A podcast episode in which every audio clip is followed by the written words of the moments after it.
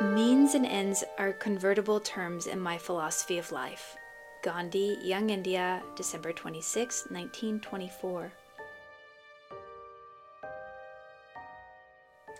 This is a very deep uh, philosophical principle. We've seen him talking about it before and its main application in terms of the freedom struggle was to point out that, uh, you know, hotheads who wanted to take up arms against the British, and it's perfectly understandable. He was trying to tell them that if you take up arms against them, we'll have a violent regime on our hands. We'll have a violent country. The only way to do it is to change ourselves from within, let that change do its work, and apply the pressure necessary to make sure that we get compliance from the opponent.